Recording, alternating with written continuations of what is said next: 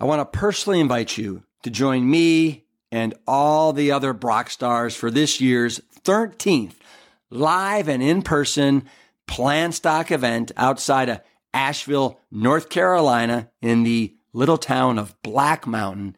It's fifteen hundred acres, is loaded with wildlife, trees, trails, streams. It is a nature wonderland.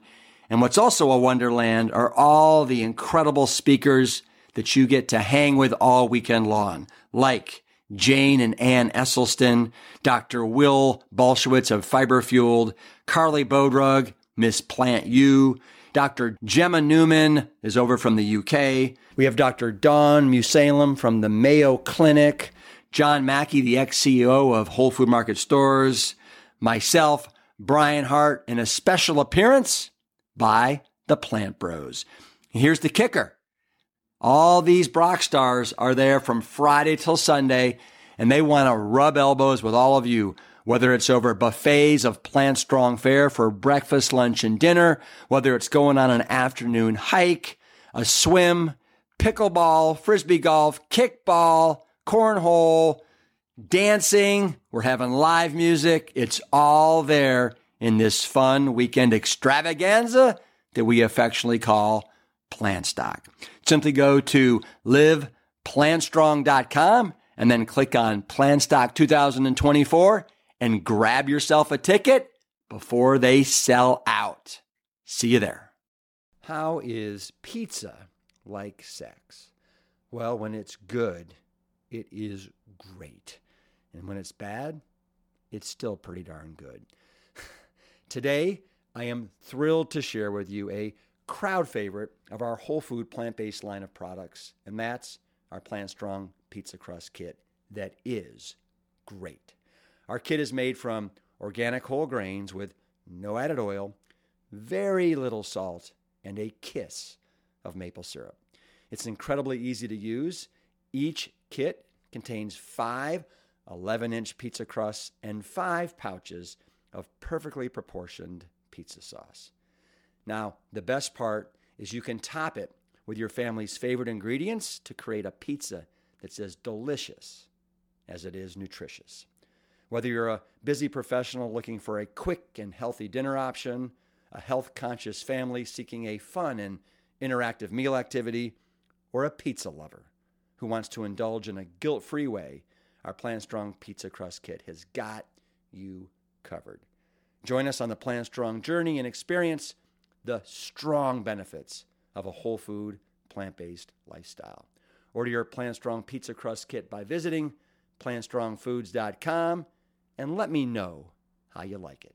Thanks so much for listening, and now let's dive into today's show. When I talk about optimum nutrition, when I want to describe that bullseye, I just use five words: whole, fresh, ripe, raw, organic plants. So if you can eat whole, fresh, ripe, raw, organic plants, you're hitting the bullseye. I'm Rip Esselstyn, and welcome to the Plant Strong podcast.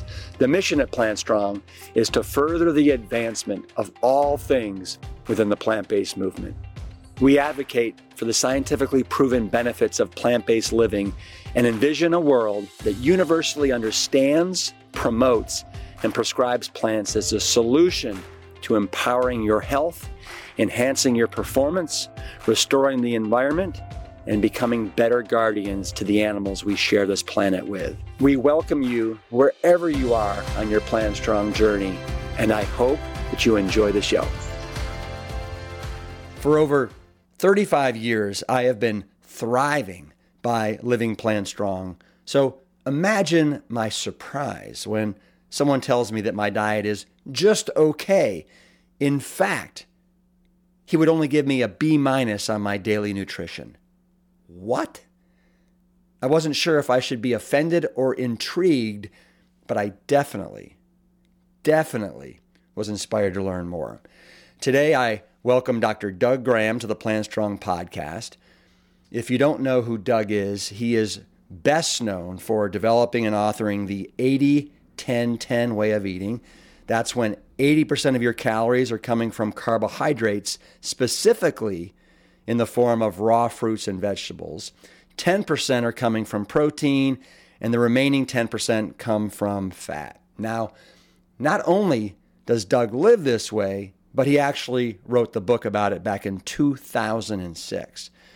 I have been intrigued by Doug's work and rationale for a long time, especially since my good friends Robbie Barbero and Cyrus Khambatta of Mastering Diabetes, who have been on the podcast several times, follow and were inspired by his diet protocol and speak so highly of him.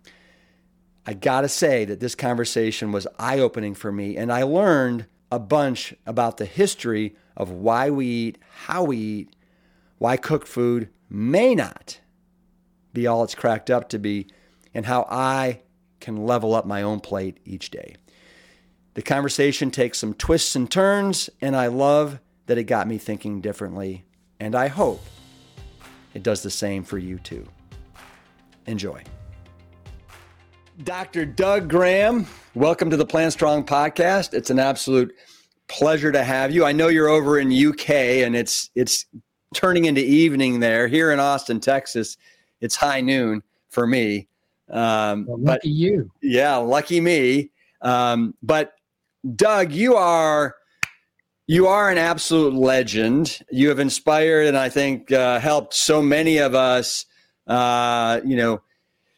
With the information uh, that's required in kind of adapting a whole food, plant-based diet, but you are also you're also you're intense. You're an intense you're an intense guy, and uh, I think you're you know you like to call it the eight one one or the eighty ten ten. You're the eighty ten ten dude. I mean, you you you truly are. This is your book right here, eighty ten ten, right? Wow, I'm honored. Doctor And and when when did you first write this book? Was it early two thousands? Uh, the first time I wrote eighty ten ten, the phrase eighty ten ten was nineteen ninety-nine. I was in the middle of a lecture, and it and I was trying to make a specific point because there were some people interviewing about opening up a health retreat in Hawaii, and they wanted it to be something special, different than anything that's already been done. So I said, well, let's let's make it eighty ten ten intentionally, because that's what I use with athletes. That's what I use with performers of all, you know, all, every kind. But anybody who wants to get the maximum performance, whether they're piano players, thinkers, whatever they were. So I, but it was the first time it ever made it onto a board. Now, I'm not the originator of the concept eighty ten ten.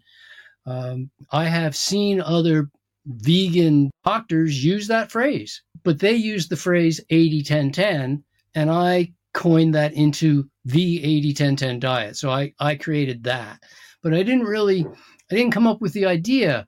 Uh, this is a natural idea. This is what all of the animals that are anatomically and physiologically like us, that's how they eat. They eat very close to eighty ten ten or within the guidelines of eighty ten ten. And then it turned out that that that's how all the long-lived people on the planet eat, and all of the top performance athletes tend to eat. The vast majority of top performance athletes also tend to eat that way. So I just started thinking, like, if it's working for athletes and it's working for long-lived people, and and golly gee, I can't think of a teacher who didn't tell me eat more fruits and vegetables. They're really good for you.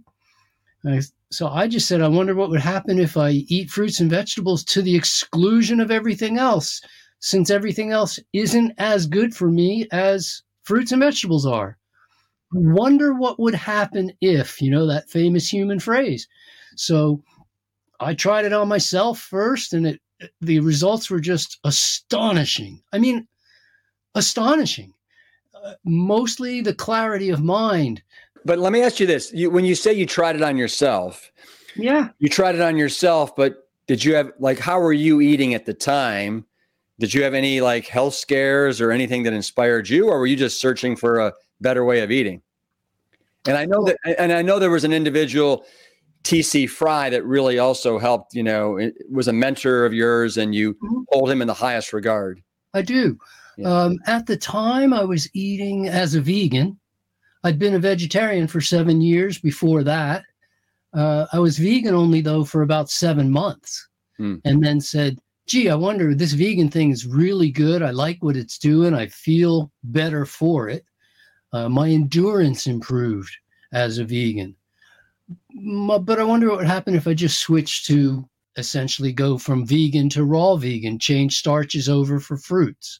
But that's when the that's when the clarity of mind hit. That's when the reduction of need for sleep by about two hours a night, just like night and day, all of a sudden I don't need anywhere near as much sleep and I still have just as much energy. Uh, that's when the digestion perfection set in, and that's when that's when the my memory improved. I was just shocked.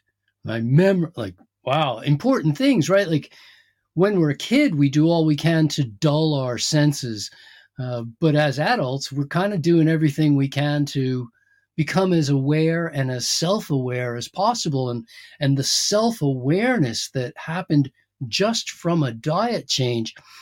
It took me the best part of a decade to accumulate the science to be able to explain what was going on.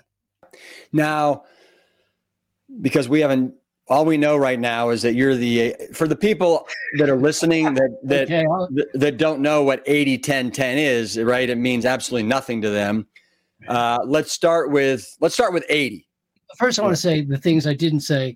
Uh, yeah. I'm honored to be here on stage with you. I'm honored to be in this meeting. Uh, you are all, you are a legend. You are, a, are, you know, your whole family is some people I look up to. I met your dad back in ninety-four. Wow. You know, but I still remember it. And, um, and talked to him many times on the phone, and he was always ever so helpful and gracious, and, and, and you are, you are just banging it out, making vegans happen. And I'm super proud of you. Yeah. Thanks. Um, eighty ten ten is a very simple concept. We're looking at three macronutrients as they're known in the world of nutrition, or what I call caloronutrients, because it's the only three nutrients that give us calories. And those are protein, fat, and carbohydrate. But I list them with protein in the middle. So it's carbohydrate on one end, fat on the other, protein in the middle, because like a seesaw, yeah, the the protein consumption of Amer- of humans all the way around the world only varies by a point or two all the way around the world, no matter what diet you're on, unless you're on an extreme Western end diet, in which case it might vary by three or four points. Uh, the worldwide average is eleven percent of calories from protein. And if you look at the people who are low, it'll be down to about nine, and the people who are high are up to about twelve or thirteen. Uh, if you're supplementing with protein, obviously you can boost it way up. But if you're eating food, it's nine to nine to eleven is about what people are eating in terms of protein. So I just said ten. Uh, these numbers aren't aren't set in stone. We're not trying to be exact. We're just trying to give a guideline. And and so what had to happen was we either had to then favor fat or favor carbohydrate. And as we've seen with vegan diets, as we've seen with most diets around the world, they favor carbohydrate. Carbohydrates are readily available. Fats are kind of hard to come by. Um, In nature, fats are hard to come by uh, unless you're wealthy enough to afford to buy the, the fats. Poor people don't eat a lot of fats. They eat a lot of starch. And so, like I said, I wondered what would happen is if I if I took the if I took the starch and replaced it with simple sugars, which is what our body uses for fuel anyway, so we don't have to go through that whole digestion process to access the fuel that we're eating. And what happens is you cut down your you cut down your effort in digestion. You cut down the calories needed to convert the starch to sugar. Mm-hmm. Because everything we eat gets converted into glucose, as you know. It's all going down to glucose, or else it's being stored as fat. So the eighty was a guideline for how much of your total calories should come from carbohydrate in an ideal world, if we're looking for optimum heart health, optimum cellular health, optimum optimum performance on every level, eighty to ninety percent of calories want to come from carbohydrate. So many, I think, people hear, wait, this guy's saying eighty to ninety percent of calories coming from carbohydrates. Mm-hmm. Like, I thought carbohydrates, carbs were bad. You know, th- so much of the noise we hear, maybe it's not as mu- as loud in the U K, but here in the, state, the States is that, you know, you know, carbs are bad. We want to eat a, uh, a high kind of high protein, um, high protein diet. Um, and, uh, and, and carbs are like twenty percent. If, if I'm not, you know, the, I mean, car- the carnivore diet is, is huge here. The keto diet, you know, Atkins is kind of by the wayside now, but I think it's paleo, keto, and carnivore are the new kids on the block. Um, Those are the new kids on the block. And if you study your history a little bit, what you'll find is that this, the paleo concept or the Atkins concept or the Hollywood concept or the yeah. whatever you want to call it, the high the high fat, high protein concept has come into vogue eight times in the last one hundred forty years, every twenty years. And it came into vogue in in eighteen eighty and nineteen hundred and nineteen twenty and forty and sixty and eighty and and again and and now again. And every time it failed. When it came into vogue in the nineteen sixties, people started dying uh, and it, and because there was a, a high protein approach that was available on grocery store shelves. And they had to take it off the shelves, made it illegal. The only way you could access it for a while was through Uh, medical prescription, right? But then some doctor somewhere figured out that when you're in ketosis, you don't tend to have as many seizures. They started using keto as a temporary approach to quell the seizures while they looked for other things to do, like get you a dog that tells you you're going to have a seizure yeah. or the other things that could be done. But they knew for a fact that because keto is a failure to thrive diet, you can't live on it, that it had to be a temporary measure, even for, even for seizures. Somehow that mushroomed. That caught on, and they started saying, oh, it's good for this, it's good for that, it's good for everything. Uh, and certainly in an obese society, anything that puts you into failure to thrive will cause you to re- to lose weight. So for the people whose only concern was weight loss, they said, the heck with my health, I want to lose weight. Mm-hmm. Why does it work? It works really well because you can have all the meat you want, which is what people were already doing. And you can have all the butter you want, but nothing to put it on. Mm-hmm. So how much are you going to eat if there's not, what are you going to put it on? If it's, you're not going to put it on, how much butter are you going to put on a slice of meat, you know? Mm-hmm. So people didn't really change their diet that much. They just took out carbs, which was on a standard Western diet, that's forty-five percent of their calories. Mm-hmm. In America, people eat about forty-five, ten, forty-five. Mm-hmm. So Uh, when you cut out forty-five and replace it with nothing, because you're not adding much fat, you're not adding protein, you're just doing what you've always been doing. But Doug, explain to me, explain to me, and the people that are listening that are that are thinking, so, okay, if if most people were eating forty-five, ten, forty-five, forty. That's it. But but if you're eating all that meat and all that dairy, isn't that protein higher than ten or or eleven or twelve? No, no, no, really. I mean, on the uh, on a really well-to-do American diet, if we'll call it the American diet, on a yeah. really well-to-do American diet, an American might be eating fifteen or even sixteen percent of their calories from protein, but that's it. Doesn't go much higher than that. Almost not without supplementation. And so, is that because? Uh, I think you say it in your book, uh, basically, like, if you're eating meat, you're basically eating fat. Is that is that right? It, well, it depends on the cut of meat. It, yeah. what, what I said in the book is that we describe, if we're yeah. going to have to choose what to call a, a food, is it a protein, a fat, or a carbohydrate? We do that by its predominating nutrient. So potatoes are predominated by carbohydrate. We call it a carbohydrate. Yeah. But bacon is predominated by fat, but we call it a protein. I, that seems odd to me. Chicken breast is predominated by protein. We should call it a protein. There's not as much fat unless you fry it. But um, but most of the meats are predominated by fat, and we should call them fat. But mm-hmm. we don't. We don't like to. We're we're very funny about our names. Yeah. A lot of we do a lot of funny stuff by calling things what it really isn't. Yeah. Yeah. Okay. So let's go back to your eighty. Good. eighty, eighty, yeah. Well, I'll tell you, I, yeah. I can answer a funny part of this question because the eighty ten ten people always ask about the eighty, but the eighty is what's left. When when we you can look at any kind of doctor you want from A to Z, or at least to X, and you can look at you can look at any kind of doctor you want, from the radiologists, you know, all the way down, and any disease you can name. And the doctors will recommend three to ten percent of your calories coming from f- protein. And you can look at any kind of sport.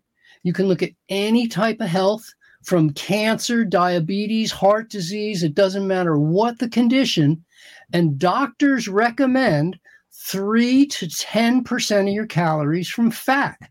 Well, if you're only taking in three to ten, and you're only taking in three to ten, there's got to be at least eighty to ninety left.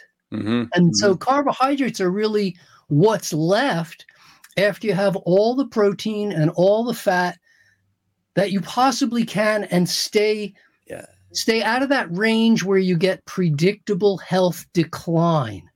Yeah. Now, when you say three to ten on the on the fat, you're, mm-hmm. I would imagine you're referring to doctors like McDougall, my father, Ornish, Clapper. Am, am I mistaken? Because I think most doctors, all of them, uh, certainly all of them are saying. Most doctors I know, most doctors I know, are completely clueless when it comes to nutrition and and and. Well, food. for certain, for okay. certain. But if we look at cardiologists, specialists who who do know a bit more, not just the responsible vegan doctors that we all are familiar with. Yeah. But we'll, if you, you know what, if you want to get into more reliable science than medicine, which is kind of take, I mean, I think they've dropped the ball enough times now that we're not necessarily listening to them anymore.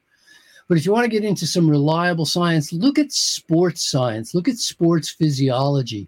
Mm. Sports physiology has to be reproducible.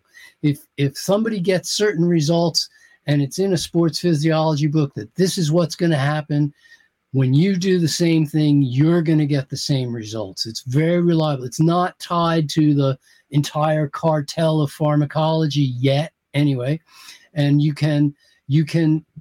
pretty well trust what you read in a sports physiology text when it comes to nutrition. They're going to tell you fruits and vegetables. They're going to tell you high carbohydrate. They're going to tell you lower your fat, because when the fat goes up, your ability to bring oxygen to the cells is reduced. When the fat goes up, nineteen fifty-nine, the Journal of American Medical Association published that when the fat goes up in your diet, it becomes all but impossible to get sugar out of your bloodstream to your cells. They define diabetes by saying all you have to do is lower the fat in your diet, and there is no diabetes, no potential for it, no way for it to happen. Yeah, yeah, it's remarkable. Type two.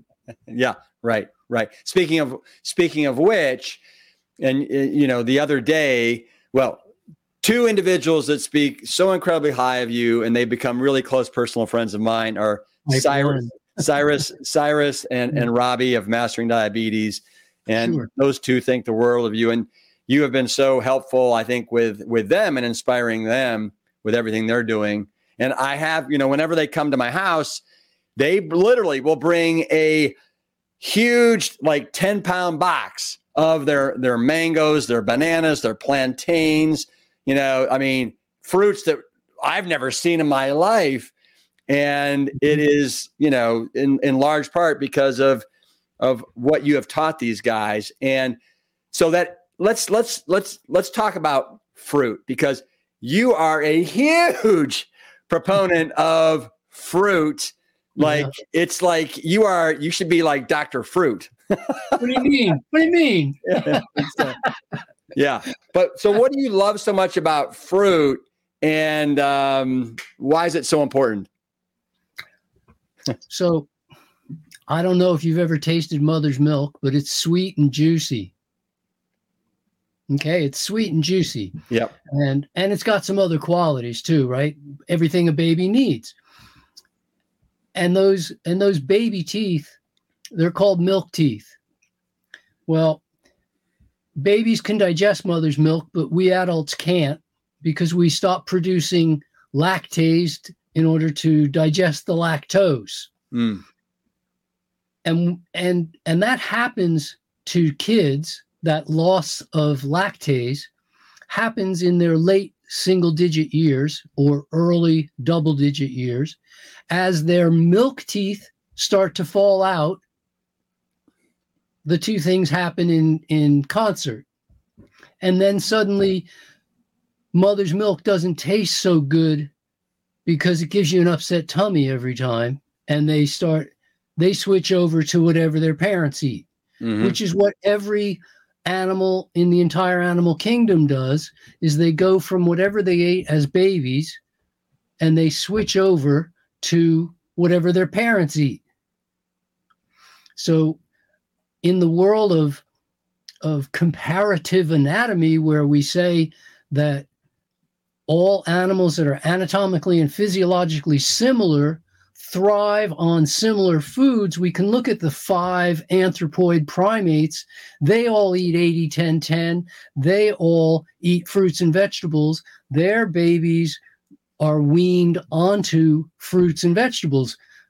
We're the only exception. And there's no reason for us to be an exception, because there's no exceptions in, in, a, in a rule that starts with all.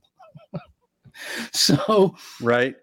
when we When we lose those milk teeth, they are replaced by another set of teeth that the only name I've heard for them, other than primary and secondary teeth. All right. When we talk about, we talk about milk teeth for the kids, I mean, that's just a, a name, right? It's not really the official name.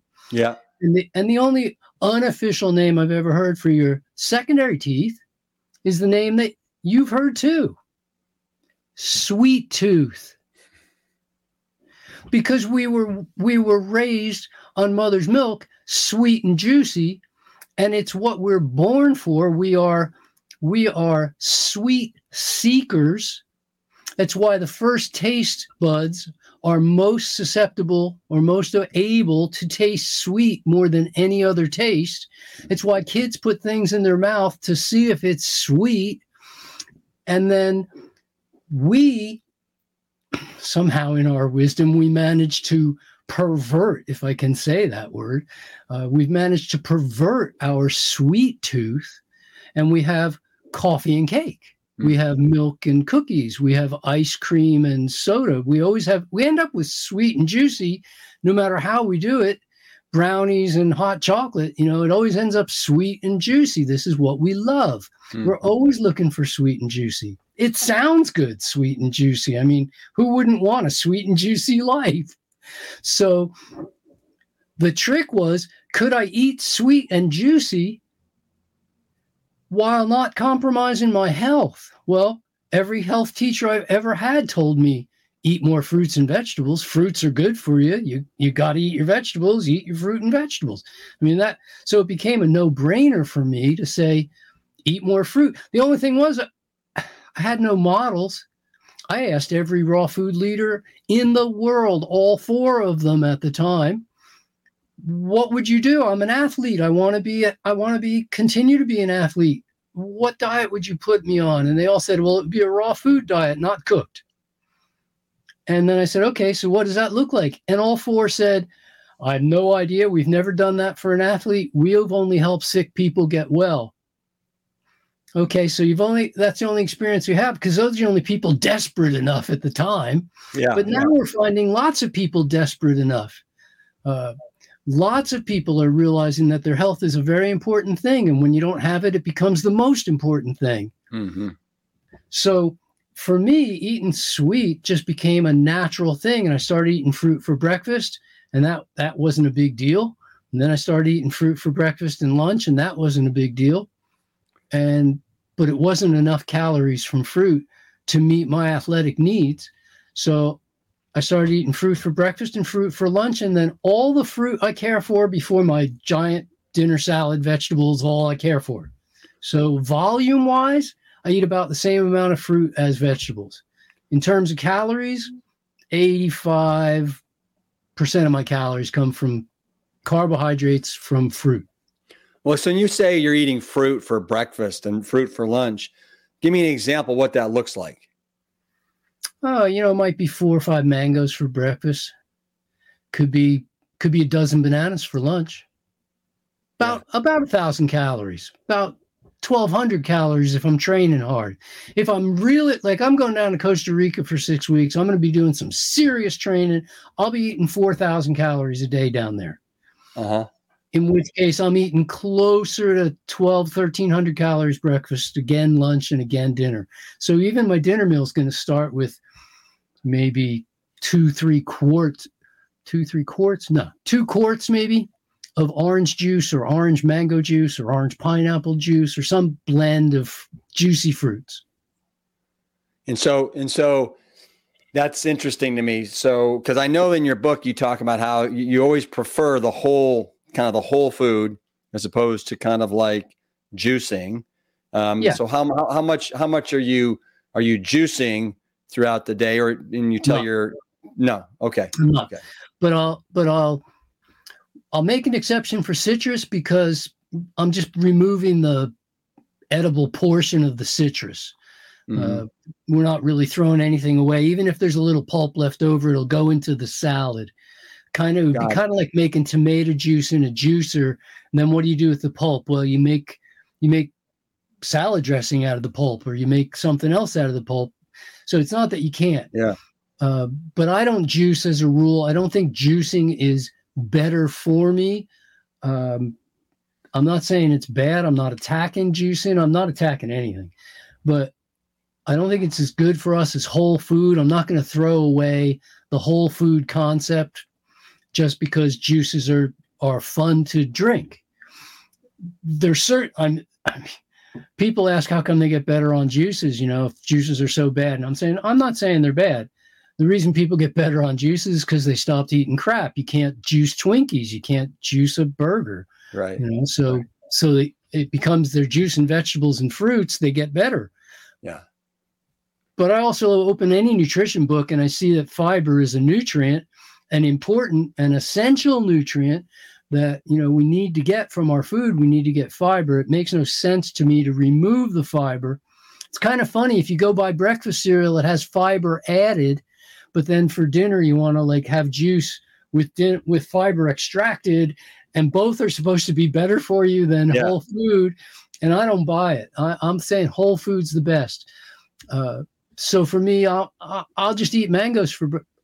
Okay, again, I'm going for performance, and and I know my mindset is I don't, I'm not, I'm not, like I don't compete as a general rule. I st- my competitive years as an athlete ended a long time ago, but I, I did want to go to nationals once. So yeah, uh, as I mentioned to you earlier, I'm going to go to powerlifting nationals this year, but I'm not looking to compete. I'm not crazy about my sport, but I still want to be healthy. I still want to be dynamic. I still want to be able to play with anybody who invites me to come out and play with them or do anything with them. Hey, you need to rake leaves all day? Fine. Okay. You need to throw a pitchfork all day? Fine.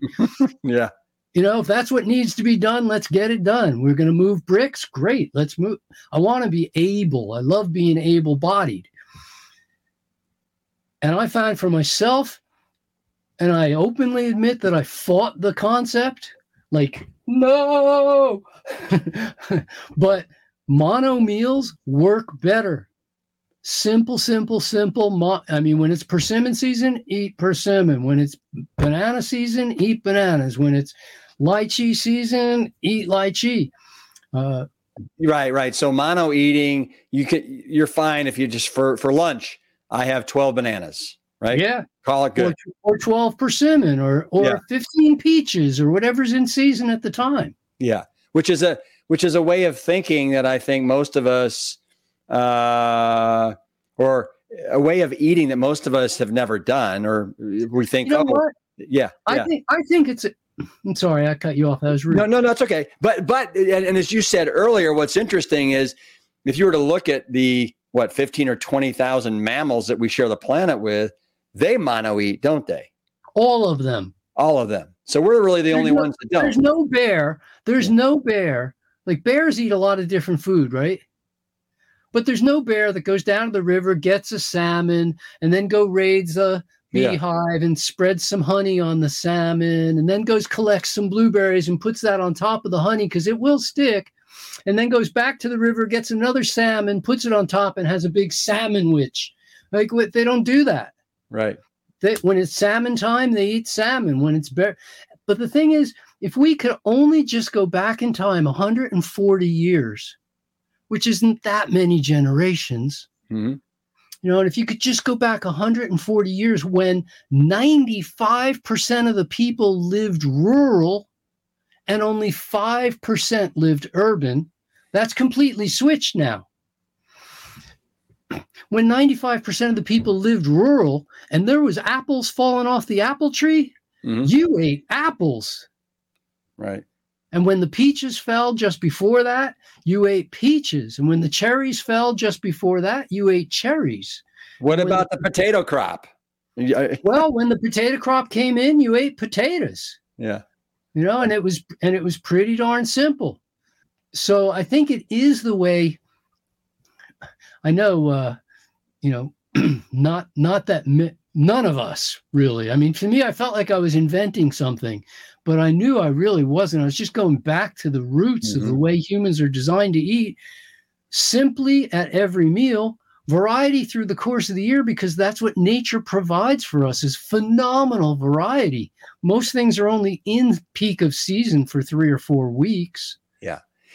Doug, I there's a lot I want to unpack with you here because I'm I'm serious. I in reading your book, I just was like, my jaw was kind of on the ground, kind of thinking, wow, I can't believe that I didn't know this, or this runs counter to a lot of the information that I, that I'm currently, uh, how I currently view things. So I, I'd love to start to unpack some of that. And let's start with, you've said you're, you're, I mean, your eighty, ten, ten plan is you're about raw. You're not a fan of cooked, and, you know, I'd say that I probably eat forty percent of my food is forty fifty is raw and forty fifty is is cooked. Um, but so what? Why? Why are you not such a fan of, like, let's say, you know, potatoes, bread, pasta, grains, whole, you know, whole intact grains, rice, beans? Uh, I'd love for you to explain that. Two things. One, if we look at the target. The target has a series of rings with a bullseye in the middle. Why we call it the bullseye? Well, that's a separate conversation, why we name so many things with animal parts. But um, yeah, but we do. I mean, che- peaches have cheeks and mangoes have shoulders and da da da da da. So if we look at the bullseye, fruits and vegetables are in the middle of that target. They're the healthiest foods for us. And if I'm looking to take the best care of myself, I'm going to eat the foods that are best for me. And anything else is second best at best, you know, third best, fourth best, whatever. I'm not saying anything is, you know, it's not good, bad, or whatever. It's just fruits and vegetables are best. So I can eat fruits and vegetables. Why wouldn't I? But we can look at it from the from the downside, if you want, instead, and look up from the downside. And the downside is is what I call gens. And we, we understand gens. Gen means the origin of something, like in Genesis, right? Or genetics. We're looking at the origin of things. And in the gens, there are five specific gens that are associated with cooked food. And it doesn't matter what kind of cooked food, and it doesn't matter how we cook them. But the longer we cook them and the higher temperature we cook them, the more gens we develop, we create. Now, the gens were first discovered over one hundred years ago by a doctor, a French doctor named Maillard. Oh, yeah. And he eventually coined the phrase the Maillard reaction. Yep. And that's a that's a little more complicated to go into what happens when we make Maillard reactions, but there's there's four different chemicals that are formed in Maillard reactions, all of which are carcinogenic. So the gen, okay?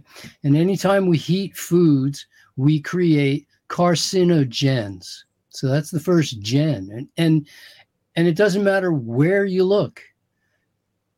I don't care whose source you want to go.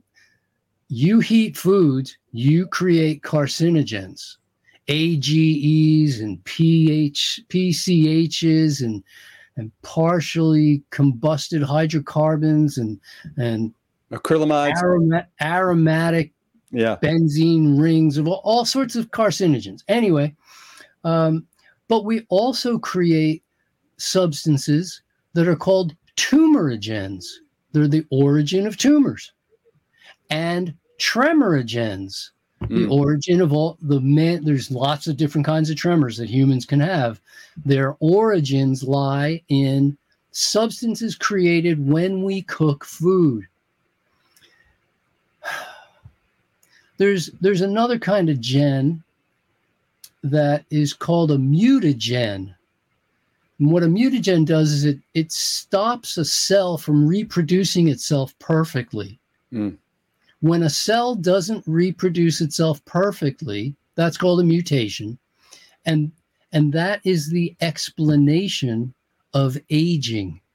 That's how aging happens, is cells stop reproducing themselves perfectly, and we get these little changes, and we call them aging. So mutagens are, are are actually what the aging process is all about. And these mutagens are not in existence in raw foods, but they are in cooked, mm. including bread, rice, pasta, corn, potatoes, and oats. Mm. The big gen, probably the one most people, well, I don't know which one they're most concerned about, but the big gen to me is called the teratogen. Now, teratogen hasn't made a lot of popularity in the, you know, public mind, but if we look up teratogens, what we find out is that they're not that damaging to us in ways we can notice until we have babies. The damage happens to the babies. Hmm. So if you remember thalidomide from the nineteen sixties, you're not old enough to remember it, but there was a drug called thalidomide, which was used by a bunch of pregnant ladies to help them with their morning sickness, and and and it helped. They didn't have so much headaches. But the babies were born with no arms and no legs, just hands and feet sticking out of their shoulders and hips. Yep. Terrible, terrible teratogen. And we're seeing that same teratogenic effect happen when we heat starches. We're seeing that carcinogenic effect happen to the point where there are now laws in California and many other states that heating starches in a restaurant or any eating establishment must be accompanied by a sign that says they're doing so because there's carcinogens being released into the air. And every restaurant in California has that sign on the outside of their door. You're not allowed to enter. Well, you're supposed to see the sign. There are also signs uh, for the carcinogens that are formed when we heat fats. And again, if you remember the whole deal with trans fats and how cooking with trans fats became illegal in fast food establishments because of the carcinogens released into the air. So if we look at all those gens, none of them are good for us. They all happen as a result of cooking food. That's before you get into anti-nutrients, which also happen when we cook food, loss of nutrients that occurs when we cook food. Those are two things. Loss of nutrients is one thing. Anti-nutrients is yet another. Both happen when we cook. And so I just, I mean, I didn't, I never had an aspiration to become a raw vegan, trust me. But once I learned this information, I couldn't, man, I just couldn't not see it. I couldn't yeah. not at least find out for myself what would happen if I tried it. And, and I did an interview with a lady, a young lady from college. She was doing a paper and she talked to me for about forty minutes. And at the end of it, she goes, look, this, this all sounds great, but it also sounds like a lot of effort on your part to make sure there's food on the table. She goes, it's just a lot of effort socially. You're like the outcast and whatever yeah. else, right? And she goes, is it really worth it? And my response was, well, how stupid do you think I am? And she goes, what do you mean? I go, I've been doing this for more than forty years. You think if it wasn't worth it, maybe I would have stopped a couple years ago, or maybe thirty or forty years ago if it wasn't worth it? Of course it's worth it. That's why I'm still doing it forty years down the line, because it's working so well that I can still go out and play with kids. That, I mean, I'm going to be seventy in a couple of weeks, and I'm um still performing, uh, as I like to say, everything still works just fine, you know? Yeah. And, and I'm so glad that it does. And I don't think I'm a genetic freak. It's not just, you know, like God picked me out of the universe. Um, it works for everybody. I used to tell people, like, you'll extend your athletic career by five or ten years, but I was completely wrong. It's, I don't even know how long it is. I, Pam Bodeler on the eighty ten ten was forty-five years old when she won national championships in sprint canoe. The wow. next oldest competitor was twenty-three. So you know the work of um, of Dan Buettner and the Blue Zones, right? And the, the, the kind of the commonality there are really beans, the the legumes between those five different populations. You know of the work, uh, um, well, Okinawans uh, that, you know, I think it's seventy-seven percent of their their diet is from carbohydrates from the Okinawan sweet potato. Okay. So so I mean, tell me, are all these gens being created as well in potatoes and, and beans and legumes? Absolutely, yes. They are. Absolutely, yes. Uh-huh. Now, you don't so, get a browning reaction if you cook stuff in water, right? Like, so you're not, you don't get that whole Maillard series of events mm-hmm. um, when you cook stuff in water. So that that's when you boil food, it's not quite as as harmful, but but there is another side to that whole story, right? You remember remember when you were eight and nine years old? You remember going to school back then, or have you blocked all that out? No, I remember. Yeah. Okay, well, about once a week or so, you get to do some art, and or at least we did. About once a week, we'd get to do some art, and the teacher, maybe one week we'd paint, and one week we'd draw, or I don't know what. But uh, art was never my thing, but occasionally we'd get a whole bunch of paper and scissors, and and we were told not to run around with the scissors, but we get a whole bunch of paper, colored paper, scissors, and paste. Yep. And you and you make some kind of layered thing to try to make pictures out of paper and paste, right? And the teacher had one instruction for you. Don't eat the paste. The glue, now, yeah. Not glue. We no, didn't get we oh, didn't get glue. That's made from horses' hooves. Uh-huh, uh-huh. We got paste, white school paste. That's made from flour and water. Uh-huh. And we were told, don't eat the paste. And I find it astonishing that every teacher in every school told every child, don't eat the paste. But all these vegan doctors are out there telling people, eat paste. It's good for you. Mm-hmm, mm-hmm. But we'll change the name. We won't call it paste. We'll run it through a press and then strain it out, extrude it, and we'll call it pasta instead. That'll fool them. It won't be paste anymore. It'll be pasta. Or, or the French will add sugar and we'll call it pastry. They're not hiding the name all that well. The Spanish will add sugar and eggs and call it pastel. It's all paste, man. And and the teachers, we're not we're not designed to eat paste, man. It's got no vitamin C. Basically, nineteen fifty-two, there was a guy who won a Nobel Prize for his work with vitamin C. Do you know who that was? Is that Linus Pauling? It sure was. He won a Nobel Prize. And what he said is that we need to be eating ten to one hundred times more vitamin C than we are. And the only way he could see to do that was to supplement with pills. And everybody laughed him off the planet, said, who's going to eat one hundred times as much vitamin C, Linus? But somebody didn't laugh because they gave him a Nobel Prize. I yep. think he's the only guy to win two Nobel Prizes in two completely different. Anyway, so he won this thing. And I think he was on to something, because when I analyze the vitamin C content of a diet made up of fruits and vegetables, yep. it's exactly the amount of vitamin C that Linus Pauling said we need to take. So I'm taking in all that vitamin C. It's, it's nineteen eighty since the last time I was seriously ill of any kind of way. Um, I don't know. What he suggested seems to be working really spot on as far as I can tell. You know, I talked to Doctor Howell before he died, the guy who said, well, we need to be taking in all these enzymes. Everybody needs enzymes. I said, Doctor Howell, does everybody need them? He goes, well, not. I mean, if you're eating nothing but fruits and vegetables, you wouldn't need them. But who does that? I said, mm-hmm. well, you just described my diet. He mm-hmm. goes, well, then you don't need enzymes. You're getting everything you need out of your food. Mm-hmm. Food isn't the answer to all of mankind's problems. I'm first to say it's not even all the answers to nutrition. You still get your vitamin D from the sun, and you get your B twelve from microbes, for goodness sakes.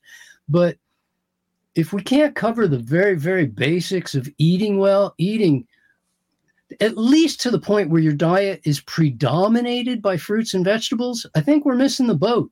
Mm-hmm. Mm-hmm. What um So you you mentioned, so for example, you know, Nathan Pritikin, who sure. who amazing pioneer. Um, you say that where he got it wrong was that he grouped the natural sugars that were contained in fruit with the sugars, you know, w- with other sugars. And uh, and that that was his kind of fatal mistake, um, even though he was able to reverse heart disease doing that. So your contention is you can reverse some of these diseases eating this way, but it doesn't necessarily mean that you're healthy. Well, it, it certainly doesn't necessarily mean you're healthy. Health is tough to pin down the yeah. de- definition, but even, even his biggest supporters. And as you saw, I wrote a big section about it in the book, right? Yeah. Even his biggest supporters said he missed the boat entirely, because he, yes, if it was just weight management or it was just heart disease, and that was our only concern, and we weren't concerned that while we're stopping heart disease, we're causing cancer, well, okay. But if we are trying to not prevent this and prevent that, but instead cause something, the thing we'd be trying to cause would be health. Mm-hmm, mm-hmm. So if I'm trying to create health, you know, um, what do they call it? The four H Society. They run those contests for flower shows and prize hogs and whatnot. Mm-hmm. And the person who provides the substances, forces, influences, conditions that are optimum for that African violet or for that hog or for that whatever the animal or plant, the person who provides the optimum conditions or the closest to it for the most time pro- produces the prize-winning plant or animal. And that's what we try to do with our kids. We try to give them the optimum conditions, and we tell them, no, you can't drink alcohol as a three-year-old. No, you can't smoke cigarettes just because grandpa does. And no, you can't have a cup of coffee. It'll stunt your health. It'll stunt your growth. It'll ruin your this, that, or the next. And then we turn into teenagers and we see how much can we abuse ourselves and still, you know, get to work the next day or whatever. Mm-hmm. And then twenty years later, we go, wow, I was destroying my health. Now my health is really important to me again. I I need to expand my heart. I need to start taking better care. Mickey Mantle said it best, yeah. right? He said, if I'd known I was going to live this long, I'd have took better care of myself. Yes, yes, yeah. Uh, Doug, this is so uh, compelling, and I'm I'm trying to figure out here the direction I want oh, to go you, at this point. You be careful, Rip, talking to me, because I'm going to have you doing a raw food experiment before we're done. Before well, I'm I, back on the show, you'll have done the experiment. Yeah. Well, and, and and know that you know, I mean, know that you know, my my world has been, you know, fruits, vegetables, whole intact grains, leg, legumes, you know, limited amounts of of nuts and seeds and avocados, you know, huge. Well, and it's got to be the next best thing to what I'm doing. Right, right. So, so if yours is an A, you would call what I'm eating what, a B? Maybe. Maybe. Okay. Okay. All right. C, B minus. Yeah. yeah. Okay. okay. Okay. All right. And and know that you know. But I know you enough to know that you don't want to see. Right. Right. And I know, know you don't want to see. Right. And know that you know the people that I've that I have held up on a very high pedestal. Uh, have been, you know, the McDougalls and my father and, you know, the, the Ornishes and these people. And, and so what's, what's tough for me to, to kind of reconcile, and that I'm, and I'm taking this in, is that, you know, am I going to stop my, my, my rice and my lentils and my black beans and my, my tacos, you know, with corn tortillas? And I think you're saying, yeah, if you, you don't want to get a C any longer, you might want to think about that. You know, even though, even though, you know, this, this has reversed heart disease, reversed diabetes, type two diabetes. It's the human syndrome. Propensity to get well. It's the nat- health is the natural state of humans.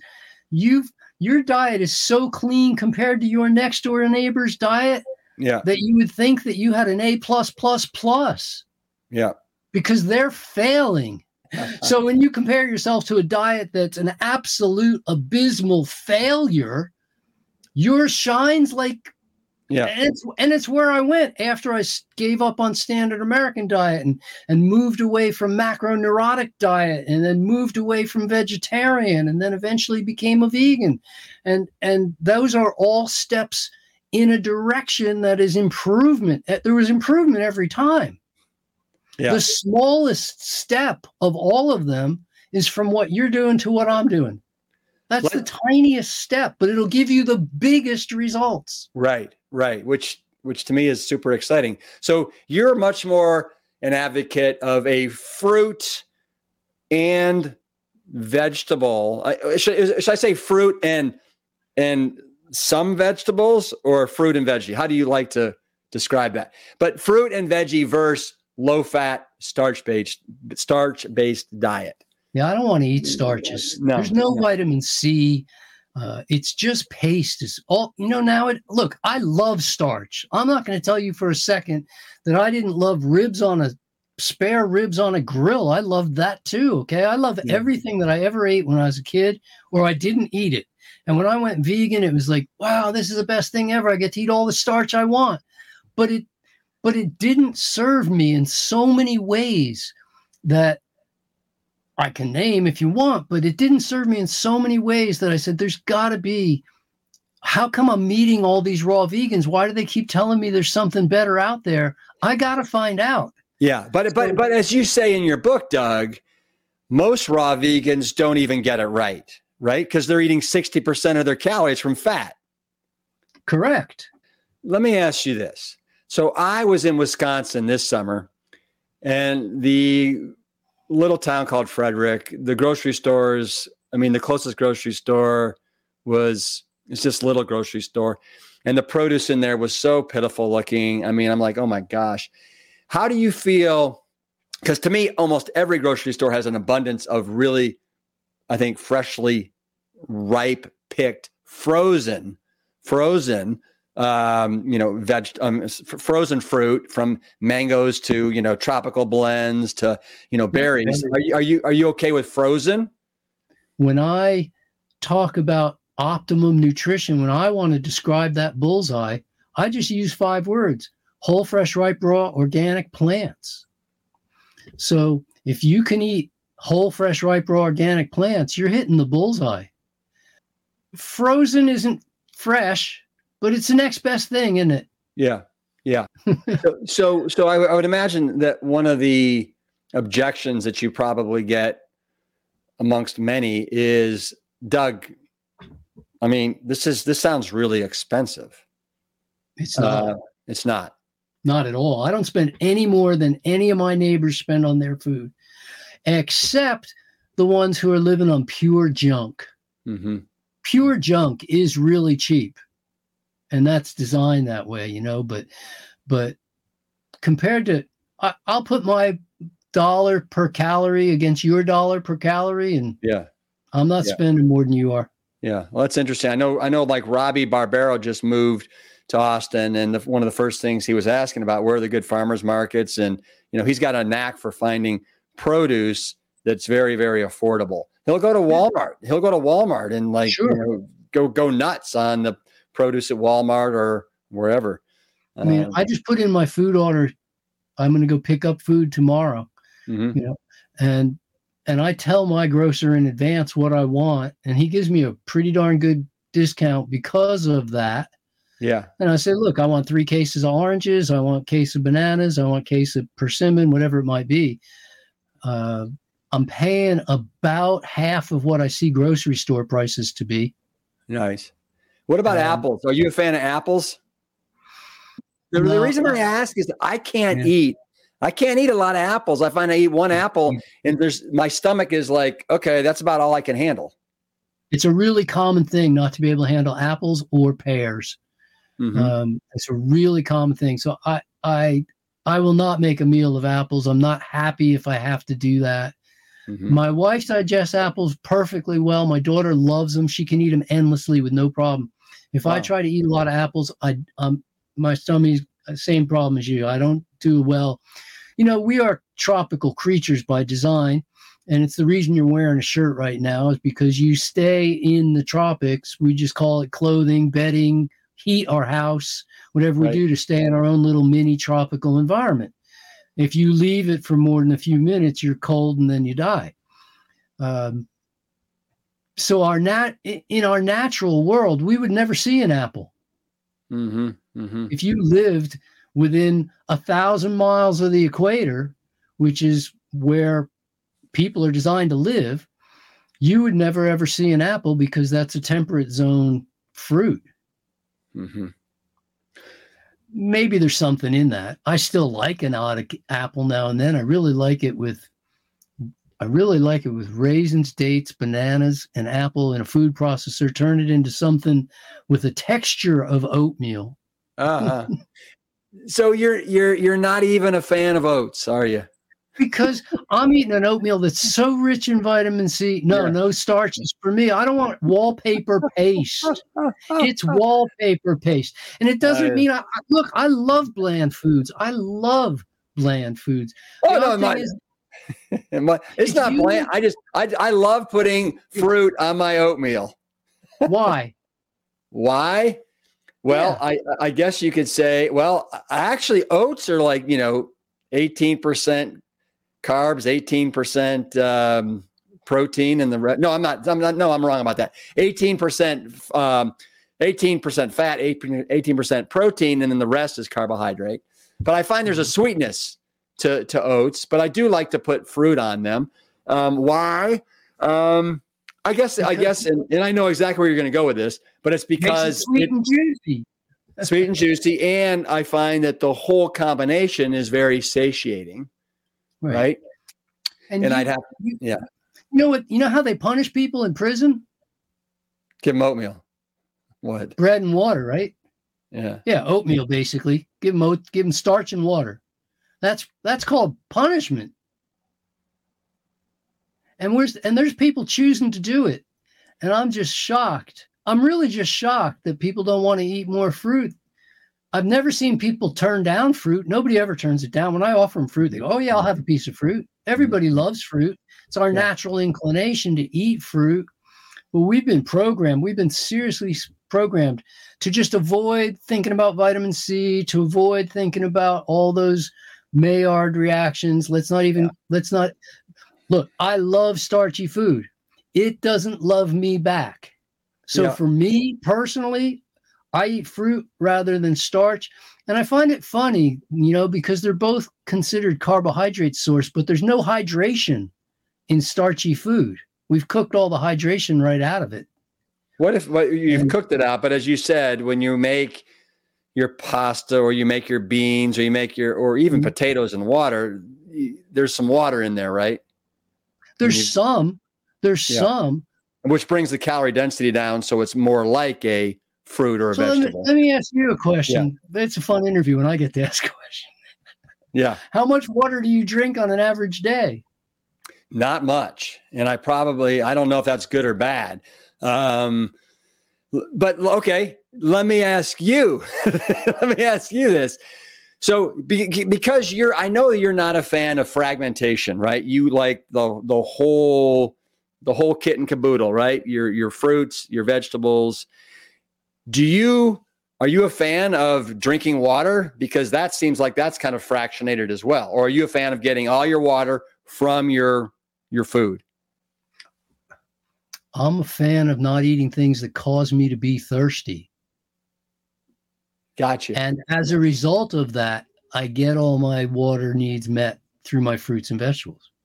Yeah. But if I go sunbathe in the tropics for two hours, or I'm swinging a sledgehammer for all day in summer yeah. heat, I definitely need to drink some water to make up for that exertion, because that's that's water above and beyond what yeah. you would just need if you were in the shade lounging, you know, hanging yeah. out in a tree like an orangutan might, just lounging yeah. around. If I'm gonna so if what, I'm gonna be sweating, I'm gonna be drinking. Yeah. So with your clients, what do you tell them is the best way to transition? Are you a fan of people diving in this head first, or slowly, or quickly, or depends on partly, your personality? Partly it depends on their personality type. Like, you know, how would you go into a swimming pool? Would you dive in, or would you go in through the shallow end? It's a good question to ask people. Or how would you learn, how would you learn Spanish? If you wanted to learn Spanish, would you want one word a day for the next ten years? Or do you just go get a Spanish girlfriend, boyfriend, whatever, and, and yeah. immerse for three or four weeks? Uh, certainly the, the most success happens from total immersion. Most success, total immersion. So if I'm going to guide people, I'm going to go eat and cook foods like banging your head against the wall. How quickly do you want to stop? Most people want to stop right now, banging your head against the wall. What's the best way to quit smoking, drinking, injecting yeah. heroin? Um, you know, you're talking about a highly addictive habit that people will come up with endless justifications for continuing to eat cooked food, because they don't want to give it up. I didn't want to give it up either, man.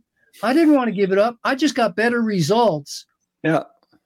And I couldn't argue with better results. It would, it, it, it, who was I going to argue? I'm arguing against myself. I'm getting better results on raw food than I was on cooked. I couldn't go back. And I still went back probably twenty times in fifteen years until I finally go, this is stupid. Let me figure this out. And that's when eighty ten ten was born. Now, let's uh, let's talk for a second about fiber. Latest stats I've seen is ninety-seven percent of Americans are deficient in fiber. You know, sure. The average American's getting like sixteen and a half grams a, a day. It should be, I mean, I, I bet you on your diet, you're getting what, eighty to one hundred twenty. I'm uh, getting so much fiber, but a big difference is that almost all of it is soluble fiber. That's the thing I want to talk to you about. Yeah. Because again, you talk in your book about how you love the soluble fiber that, you know, kind of gels up. You're not a fan of the insoluble fiber that's in. No, that's the, like ground glass, man. Ground glass yeah. is insoluble fiber. Which blew my mind. And it's like, really? I mean, really? Because I was under the impression that, you know, Will Bulsiewicz and Robin Shutkan, who I've had on the podcast, you know, sure. whole intact, whole intact grains, beans, great sources of, you know, fiber, resistant fiber, you know, build that healthy microbiome, right? That that most people are. Who you know, said that? The, who said that the easiest way to get a man not to see a fact is to make his income reliant upon him not seeing that fact? Mm-hmm. I can't remember who said it. Maybe no. Linus Pauling again. Uh, no. It's more like Aldous Huxley or something. I don't know who said it, but. Um, I'll find out as soon as we're done here. Mm-hmm. But but that's what we're dealing with basically. There's there's I'm honored to be surrounded by some of the most brilliant men in the world in the field of vegan nutrition and and all the different aspects of it. I, I'm honored to be included. Even. And women, and women, and women. Yeah, I didn't mean. I meant people. Yeah. Sorry. Yeah, yeah. Um, I really, I, I, and women, and and in many cases more the women, but most of them have backed themselves into a corner because their income's dependent upon it, and now they can't see. Mm-hmm, mm-hmm. Is there anybody going to argue fruits and vegetables are better for us than starch? Is it challenging? Yes. But it's, I mean, anybody want to argue with me? Health is so much easier to live than sickness. Mm-hmm. Mm-hmm. I, I will I will always take a healthy day over a sick day. So for me, health is so much easier than sickness. It's not whether cooked food is easier than raw food. It's mm-hmm. whether health is easier than sickness. And for me, I mean, yeah. Does you, your, never have, you never have to ask me when we meet, how are you? Yeah, yeah. Doug, is your whole family eat the way you do? Your wife? Actually, your... actually yes, they do. Yeah. Yes, they do. By choice, but yes, they do. Yeah. Well, they, they probably see their, their results with you, and they uh, respect and admire you greatly. So, well, I'm fortunate. My wife actually went raw food before I met her. Wow. Well, more than twenty years ago. More than, yeah, I don't, I'm not allowed to say how many more. got it. Got it. Um, yeah. Now, so aside from, you know, in your book, you talk about how aside from eating a low fat, raw plant, uh, plant-based diet, you're also a fan of kind of a, you know, holistic approach with what's going on with your life, with fitness and Absolutely. some other things. Can you, can you talk about like that, the whole spectrum that you, that oh, I used, I used a phrase earlier for the, when we were talking about the four H club, the substances, the forces, the influences, the conditions, the things that result in health. We, there's an old book called Nature Seven Doctors where they talk about fresh, pure water and clean air and, and enough sleep and enough rest and, and positive mental attitude and, and eating enough fruits and vegetables and, and all these different, and, and being physically active. Like all these are, are, were considered nature's seven doctors, right? Well, in the science of, of human health, which is known as hygiene, uh, not just washing your hands, but the entire science of human health is referred to as hygiene. Yeah. We did, there are clear-cut descriptions of the more than thirty different features of human life that are absolutely essential to our well-being, which include, look, I mean, we're talking about life and death stuff here, but it doesn't mean we can't be lighthearted about it and have a good time. Mm-hmm. You know, when we need to be serious, we can be very serious, but we also have to, we also have to be congenial and have some social time. We can't just be living in a cave all by ourselves all the time. That's not the healthiest way to go forward. Um, so, so all of these different aspects, and food is just one of them. And we get bent out of shape about food.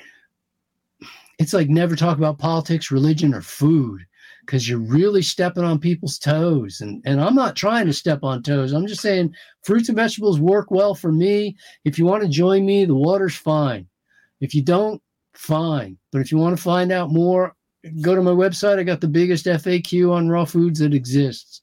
And and you can go to my forum, and it's free, and ask any question you want and and stuff like that. So if you want to find out about it, great. But for people who don't aren't interested, I mean, you can't uh, – one of my mentors said you can lead a horse to water, but you can't hold their head under till they get thirsty. Okay. uh Doug, I, I, let's talk for a second about protein. If we can. Yep. I think, I think we can. I think we've got enough time. Um, it's easy. So, so it's yep. Yep. Uh, so I'm going to read something that I, that I got from your book, and that is here. Let me find it here. Um, So, and we talked about this a little earlier, but I want to repeat it again. You say, in truth, there's really no such thing as a high protein diet, which we talked about. And then on page one oh four, you say, There is a mountain of compelling research showing that low quality plant protein is the healthiest type. Mm-hmm. And, and, and T. Colin Campbell also talks about that, how a high bioavailable protein doesn't necessarily mean that it's, it's, it, it's good for you. Mm-hmm. And, and so can you like expound on that? Well, we start stressing the kidneys and we start stressing the liver when we eat higher content of protein than what we see. It's funny world. Nutrition's a funny, a funny concept, because in all other sciences and all the other health sciences, what, what we learn when we look at blood work, we go, oh, we don't want to be too high in magnesium. We don't want to be too low. We don't want to be too high in red blood cells. We don't want to be too low. We don't want to be too high in this or yeah. too low. Always we want to be what's called within normal limits. But in the world of nutrition, we we somehow bought into the idea that more is better. Yeah. And that's not the case. Too much vitamin A and you die. Too much vitamin K and you die. Too much of many things and you die. Um, Even water, yeah. I mean, more is not better. Therefore, the highest source of this, that, or the next thing is not automatically the best source. In fact, it very often isn't. The highest source of vitamin A is polar bear liver. But if you want to go to the really highest source, the highest source of vitamin A is a vitamin A supplement. We think of supplements as being more nutritious than food because the word, their name is supplement. We think of it as a ver- as a verb, not a noun. And and that we get in trouble because of that, because what if we change the name? What if we call them detriments? They're they're they're the most isolated, pharmaceutically pure crystal white powder on the planet with a with no shelf life, right? Like an endless shelf life. It doesn't can't go bad. Doesn't that tell anything that can't go bad already is bad. Mm-hmm. Otherwise it could go bad. But so so it's the most isolated thing. We we look at protein powder like it's a good thing, but we look at sugar like it's a bad thing. You're so right. So sugar is an isolated calorie source, stripped of all its related or associated nutrients. But protein powder is an isolated calorie source, stripped of all its associated just like, nutrients. Just like oils, right? Just like and oil. oils, the same again. They're empty calories. These are empty calories. So an interesting thing happens. My, my physiology teacher back in medical school was a lady named Missus Pettit. And and I really liked Missus Pettit, and she knew a ton of stuff. And one day we were reviewing for the national boards in physiology. I'm, I'm about to sit the board, right? And so we took a special course, and you just review physiology for hours. And she said something that I never, she might have said it before, but I never caught it. And she said, when you heat proteins, any protein, every protein, when you heat it, the bonds hmm. separate and cross-link and rejoin. They're called cross-linked proteins. And cross-linked proteins are invariably two things. Number one, they're indigestible. Number two, they get recognized as foreign substances and can be carcinogenic. Hmm.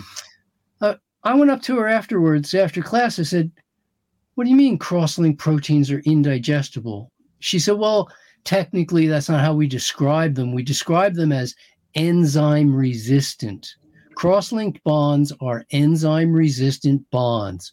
Kind of like in the movie, you know, where the guy goes bonds, enzyme resistant bonds.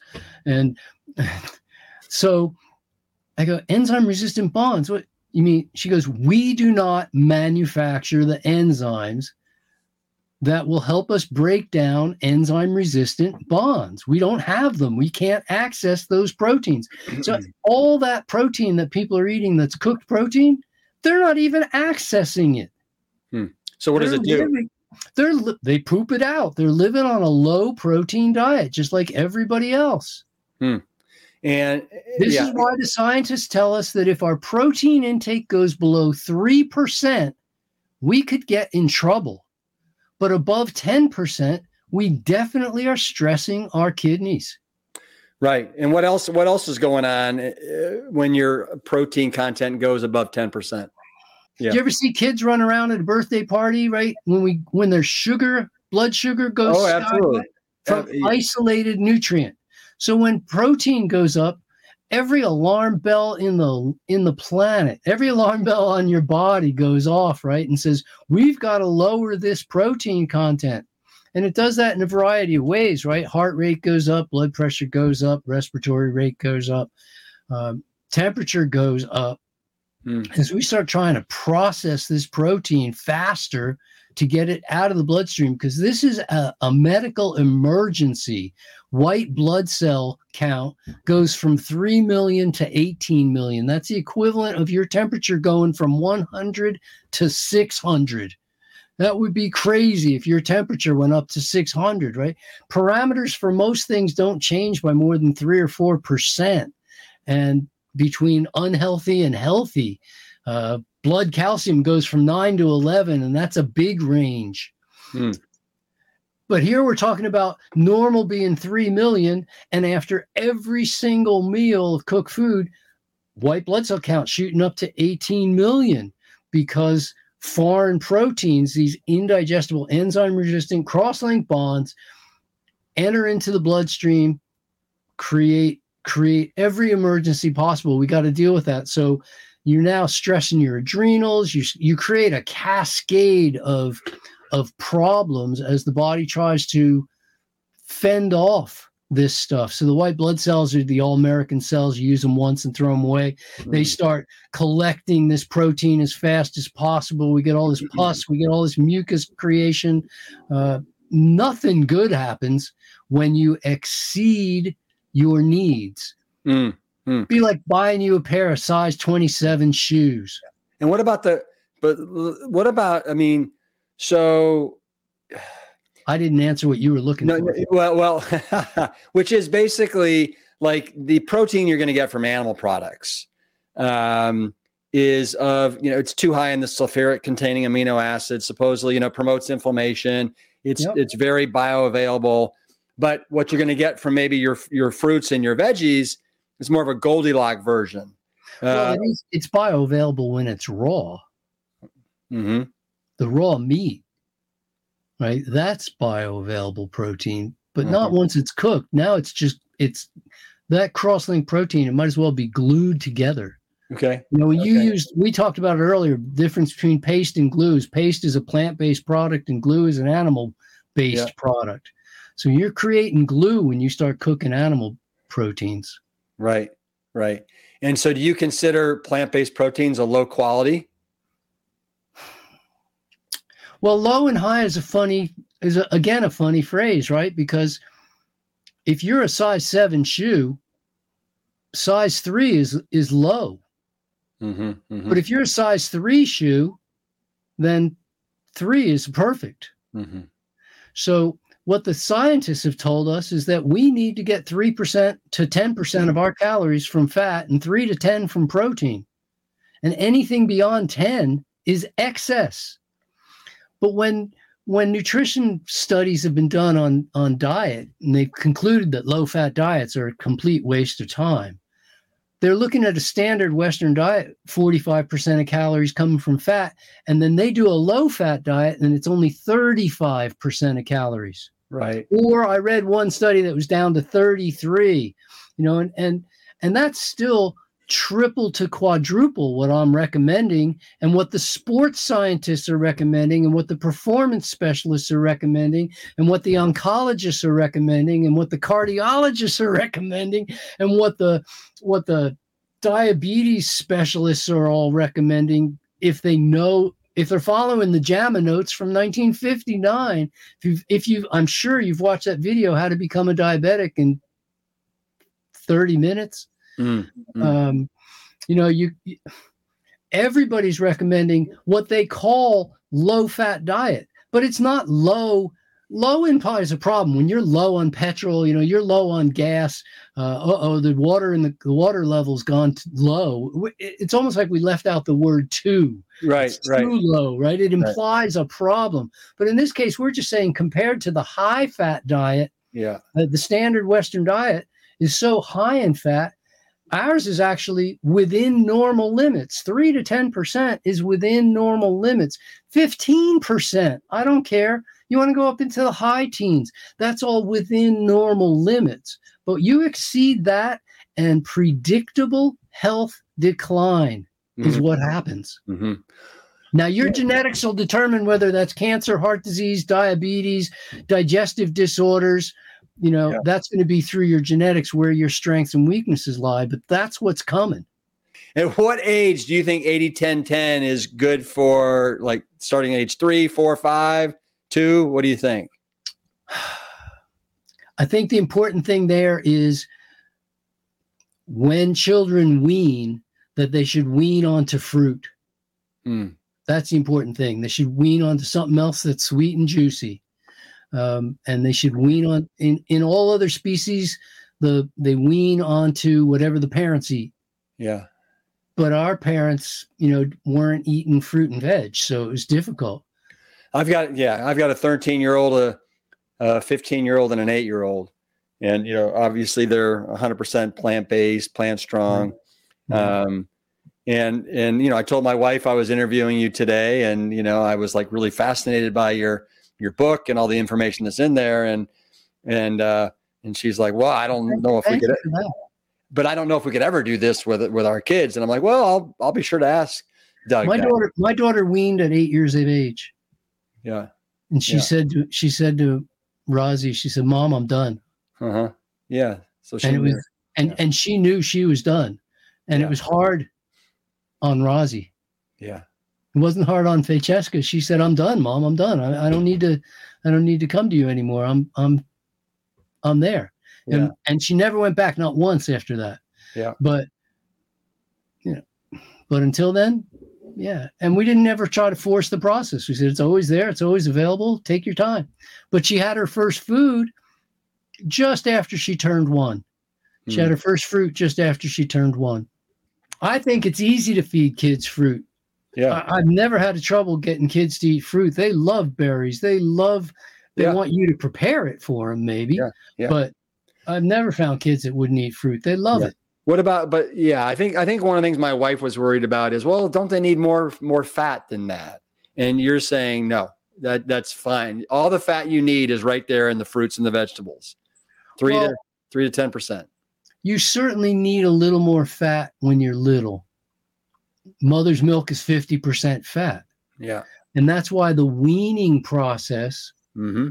could take seven or ten years. I mean, it was okay. If it took seven years to go from fifty percent fat down to fifteen percent fat, that's only a couple of percentage points a year. It's not mm-hmm. much. Mm-hmm. And and they can get that from avocado, and they can get that even from some seeds eventually and nuts eventually, but no rush on introducing those because they're linked with allergic, hyperallergic responses if you give kids nuts and seeds too early. Mm-hmm. But um, certainly certainly all the fatty fruits are easy, ackee and mm-hmm. things like that. But uh, if they're actually weaning over those years, then they're getting the fats from mother's milk. Yeah. Listen, you know, I, I, I've heard you, I've heard about your book for literally a good twenty, twenty years. And I'm actually surprised it's taken me this long to kind of reach out to you and get you on the podcast and kind of get, get, get a, um, get to know you a little bit, but I am absolutely positive that this podcast is going to create a lot of questions and a lot of furor, furor in, in the community. And I know, I know that this is not what you've set out to do, but, but so I, I would love to have you back on again, and we can kind of go down, continue to go down this rabbit hole a little bit if you're, if you're game for it. So. I, I would love it. I don't mean to sound repetitive, and I don't mean to sound unrelenting. Yeah. But eat more fruit, man. The, the answer for everybody is eat more fruit. I'm not, you know, eat what you want, but eat more fruit. Yeah. Yeah. Yeah. Hey, uh, this morning I had in a big bowl, I had two bananas. I had a grapefruit. I had a sumo, sumo orange. I had a kiwi, and, uh, and I had a bunch of frozen berries. And I put all that in a bowl and ate it. And I was, and I did it in honor of you. Bless your heart. That's really yeah. fantastic. Yeah. Going for the bullseye. All right. Uh, Doctor Doug Graham, thanks for coming on the show. Um, it really, you are, You're a trailblazer. You're enlightening. And thank you for getting out there and speaking your truth. Thank you, Rip. Go to health, my man. Hey, Doug, where can people go to, to find out more about you, websites, you social media? Link, fine, if we run out of time, but it's food yeah. and sport. It's the word food, the letter N, the word sport dot com, ten letters, food and sport dot com. Go there. You get all the information you want. You can email me. You can ask questions, whatever you need. And, and I just tell everybody, I, I mean, I just tell everybody, up your health. Mm-hmm. And Rip, I tell you too, up yours too, buddy. I mean, like, no, up your health. Yeah, yeah, yeah, yeah. But look, health is serious business, but it's the best feeling in the world. And nothing tastes better than feeling good feels. Mm-hmm, mm-hmm, mm-hmm. So right. I just love feeling good. Right on. Hey, fist bump. Absolutely. Plant Strong. eight one one. Doctor Doug Graham's book is the eighty ten ten Diet, and I'll be sure to link it up along with his other resources in the show notes for today. As Doug and every teacher has ever told us, eat more fruits and veggies. We've got to satisfy that sweet tooth after all. Have a great week, and as always, keep it plant strong. Thank you for listening to the Plant Strong podcast. You can support the show by taking a quick minute to follow us wherever you listen to your favorite podcasts. Leaving us a positive review and sharing the show with your network is another great way to help us reach as many people as possible with the exciting news about plants. Thank you in advance for your support. It means everything. The Plant Strong podcast team includes Carrie Barrett, Lori Kordowich, Amy Mackey, Patrick Gavin, and Wade Clark. This season is dedicated to all of those courageous truth seekers who weren't afraid to look through the lens with clear vision and hold firm to a higher truth. Most notably, my parents, Doctor Caldwell B. Esselstyn Junior and Ann Cryle Esselstyn. Thanks for listening.